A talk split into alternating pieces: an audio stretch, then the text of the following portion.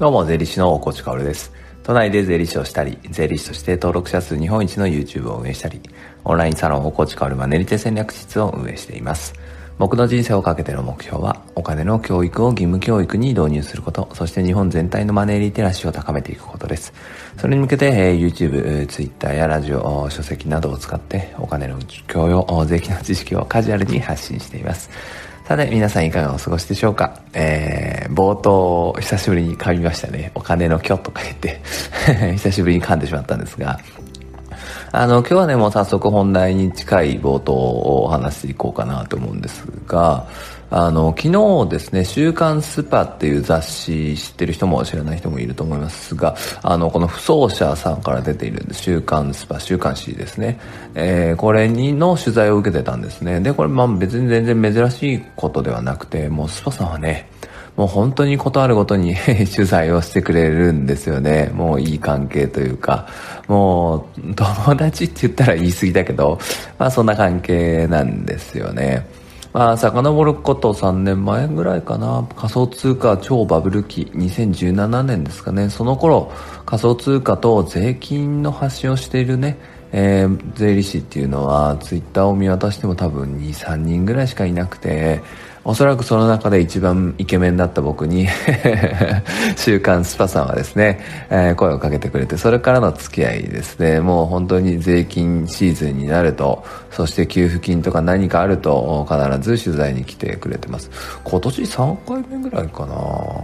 うん、でもそれぐらいな気がしますね。で、この前、週刊スパが主体となって、ツイッター社と共同でやってるんですけど、これね、えー、ツイスパ TV っていうのね、ツイッターライブでやってるんですよ、彼らね。で、それも呼んでいただいて、で、その時ね、強く強く強く思ったこと、そして昨日の取材の時にも強く強く強く思ったことが今日のテーマなんですけど、ふるさと納税っていうのは、めちゃくちゃもう認知を得た言葉だと思うんですよね。なんか得するってことは分かったと。そういうことはもうみんな知ってるわけですよ。でなんか2000円の手出しで返礼品がいっぱいもらえるよねっていうことを分かってる人もいればちょっとよく分かんないけどとにかく得するんでしょっていうのはもう多分認知を得ている、えー、それを知ってる方が多数派なんじゃないかなと僕は思うんですね。でね、えー、スーパーの人たちっていうのは毎度毎度ね年末だったらこのふるさと納税の特集を絶対組むし、まあ、ふるさと納税の直接の特集じゃなくても、サラリーマンの節税と絡めたふるさと納税の話とかをするし、まあ、あとは、税金の話をするときはふるさと納税の話もするわけですよね。えー、だからまあ、ここ2、3年を振り返っても、担当編集者たちは多分ふるさと納税に、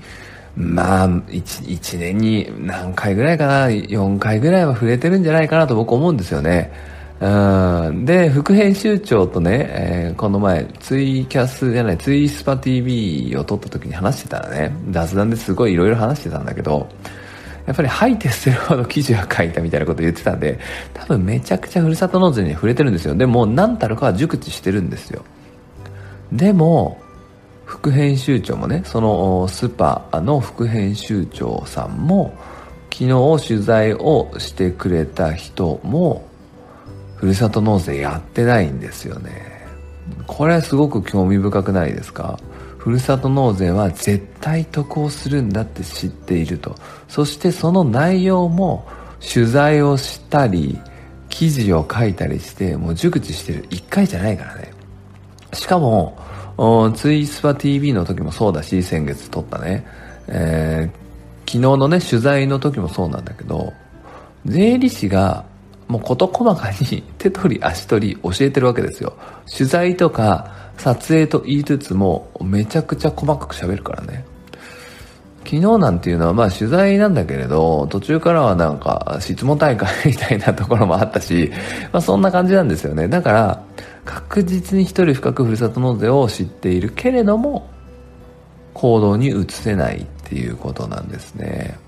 ここは本当に興味深いしここを行動に移していけてこそね真の発信者だなと思うので今日は発信をしているわけです。なので、えー、本来ですね、えー、タイトルふるさと納税が得だと分かっているけれども確定申告めんどくさいなとかあ行動できないなとか思ってる人に聞いてほしい内容なんですね。もう一度ふるさと納税のおさらいをしていきましょう。ここでねああ得だなって思ってもねできない人が多いんだなってことは分かりつつもなぜ得かっていう話をしておきます。ふるさと納税っていうのは住民税とか所得税とか自分の税金の前払いなんですね。だから税金を前払いして返礼品がもらえたらそれって得じゃないですか。今年の税金が10万円ありますと。5万円前払いしましたと。この時点では5万円減ってますよねお金がね。で返礼品が届きましたと。でこの時点ではやっぱりお金が5万円減って返礼品が届いただけ。けれどその5万円が翌年ね4万8000円返ってきたとします。そうすると自分で支払ったお金って2000円ですよね。それで届いた返礼品が2000円以上の価値があればこれ絶対得なわけですよね。これがふるさと納税の簡単な仕組みなんですよ税金の前払いなので後で税金が戻ってくるっていうことですねそして返礼品っていうのは寄付をした金額、ふるさと納税をした金額の大体3割ぐらいの価値があるもの。1万円のふるさと納税をしたら3000円分ぐらいの農産品、特産品が送られてくるので、まあ、うまくやればというかね、まあ、ふるさと納税1万円以上してる場合っていうのは、手出しっていうのは2000円ですから、2000円で変わらないですから、あ絶対に1万円とかやればね、3割で3000円返ってくるからね、え得なわけですよ。もうこれ絶対得なんですよ。で、一つ注意ポイントあ、注意するべきポイントがね、あるとすれば、収入によってその上限額っていうのが変わるので、例えば一般的なサラリーマンの平均年収450万ぐらいだとしたら、まあ3万とか5万ぐらいが、あこのね、ふるさと納税の限度額になるので、ここは注意してほしいと。限度額を超えると、さっきのロジックね、2000円の手出しっていうところが大きく変わってきて、大損をしてしまうこともあるので、そこは注意が必要だなということです。そして、このふるさと納税で多分一番のネックっていうのは税金の前払いで最後戻ってくるってことですねこの戻ってくる申請手続きがやっぱりめんどくさいなと思って重い腰が上がらない人がほとんどなんですよね。僕はね勘違いしてたんですよ。先にお金が出ていって後でお金が戻ってくるっていうのが嫌な人が多いのかなって思ったんですけどまあそういう人もね結構いると思うんですけどやっぱり一番行動に移らない原因っていうのは確定申告とかワンストップ申請とかこの手続きなんだろうなって思うんです。なのでねまあ誤解を恐れずというか怒られるかもしれないけどそのコロナ禍においてはまあ絶対 進めてはいけないんだけれどあえて言いますがまあ本当にね確定申告はね楽ですよ。源泉徴収票ってこの時期もらえますよね。会社から。それとふるさと納税した時にもらえた寄付金の領収書ですよね。あなたはいくら我が自治体に寄付してくれましたね。っていう領収書とあとは印鑑と自分のマイナンバーを控えてね。税務署に行くんですよ最寄りの。で確定申告したいですって言えばもうできます。絶対作ってくれます。うんこれはねあの本当に行くんであれば2月の初旬とかね、えー、なるべく、えー、密じゃない時に行ってほしいんですけどそれでできます。あとは国税庁の確定申告書作成コーナーというものがあるので、そこをね、一回見てみてください。本当に騙されたと思って一回見てみてください。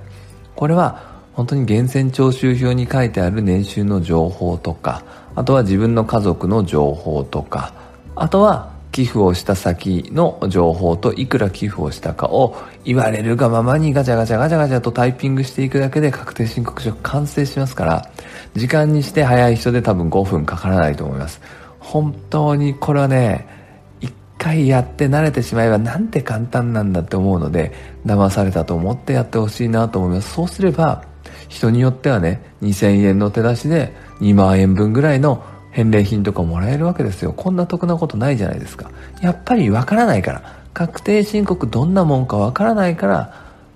不安なんですよね。行動できないんですよね。でも簡単です。税務署にガッて行けば作ってもらえるし、確定申告書作成コーナーでタイピングすれば、もうほんと言われるがままに目の前にある資料をタイピングするだけですよ。それで、それで確定申告書完成ですからね。えー、だから、なんとかね、ふるさと納税してお得を取ってほしいなと思います。それでは素敵な一日をお過ごしください。最後まで聞いてくれたあなたに、幸あれ。じゃあね。